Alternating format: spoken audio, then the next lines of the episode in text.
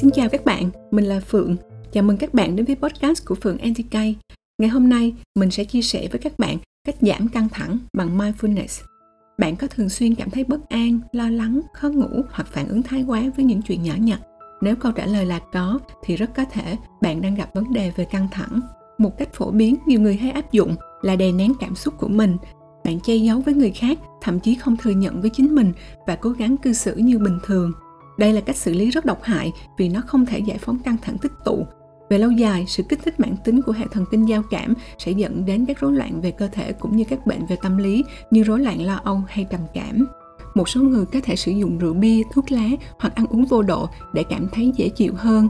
Những cách này chỉ giúp chúng ta trong ngắn hạn mà thôi, vì sự lệ thuộc vào chúng có thể ngăn cản chúng ta thích nghi và điều chỉnh để có một cuộc sống lành mạnh và tự do hơn bản thân mình là một người phải chịu nhiều áp lực vì mình làm việc trong ngành dầu khí và đồng thời phải gánh vác trách nhiệm của mẹ hai con. Mỗi khi căng thẳng, lo lắng, mình thường tìm thứ gì đó để ăn uống và mình cũng cảm thấy tốt hơn. Cách phản ứng của mình trông có vẻ bình thường, nhưng thực chất đó cũng là một cách tránh né bởi vì mình không đối diện trực tiếp với căng thẳng. Điều đó làm cho mình càng trở nên lo lắng nếu không mang theo thức ăn hay nước uống bên cạnh.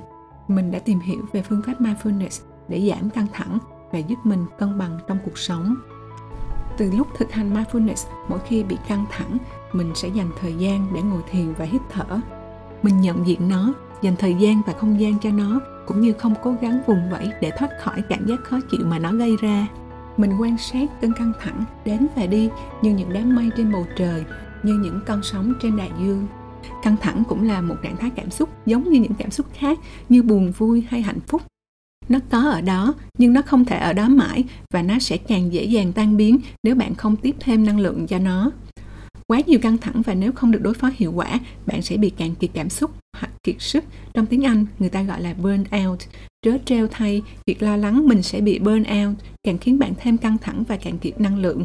Bạn biết không, điều này hoàn toàn có thể tránh được bằng những lựa chọn lành mạnh và khôn ngoan hơn trước khi cố loại bỏ triệu chứng và sự khó chịu của mình, bạn hãy thử nhận diện không phán xét với cảm giác và trải nghiệm mà mình đang có để xem điều gì đang xảy ra. Chúng ta hãy coi căng thẳng là một phần của cuộc sống và quản lý nó một cách hiệu quả. Trước tiên là bằng cách ngưng phản ứng với nó và thay vào đó, chúng ta có thể phản hồi lại bằng cách thừa nhận và cảm nhận cảm xúc của mình, đón nhận nó với một trái tim rộng mở và để căng thẳng đi qua một cách nhẹ nhàng cảm ơn các bạn đã lắng nghe. Chúc các bạn và gia đình vui khỏe, bình an trong mùa dịch. Xin chào và hẹn gặp lại các bạn trong các tập podcast tiếp theo của phượng ntk